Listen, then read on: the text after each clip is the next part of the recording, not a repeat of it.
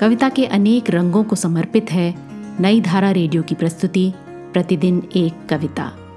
कीजिए अपने हर दिन की शुरुआत एक कविता के साथ। आज सुनिए कविता पिंजरे।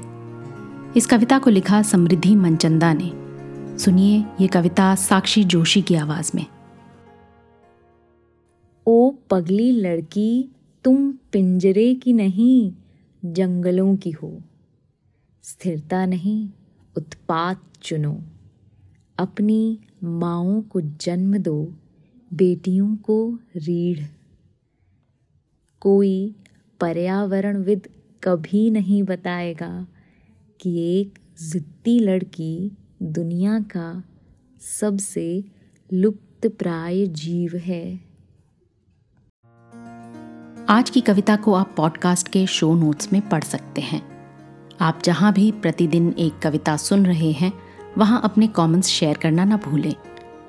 अगर आप चाहते हैं कि नई धारा रेडियो की ये प्रस्तुति हर सुबह आपके व्हाट्सएप पर आ जाए तो हमें इस नंबर पर मैसेज भेजें। Seven four two eight seven seven five three seven six कल एक और कविता के साथ फिर मिलेंगे।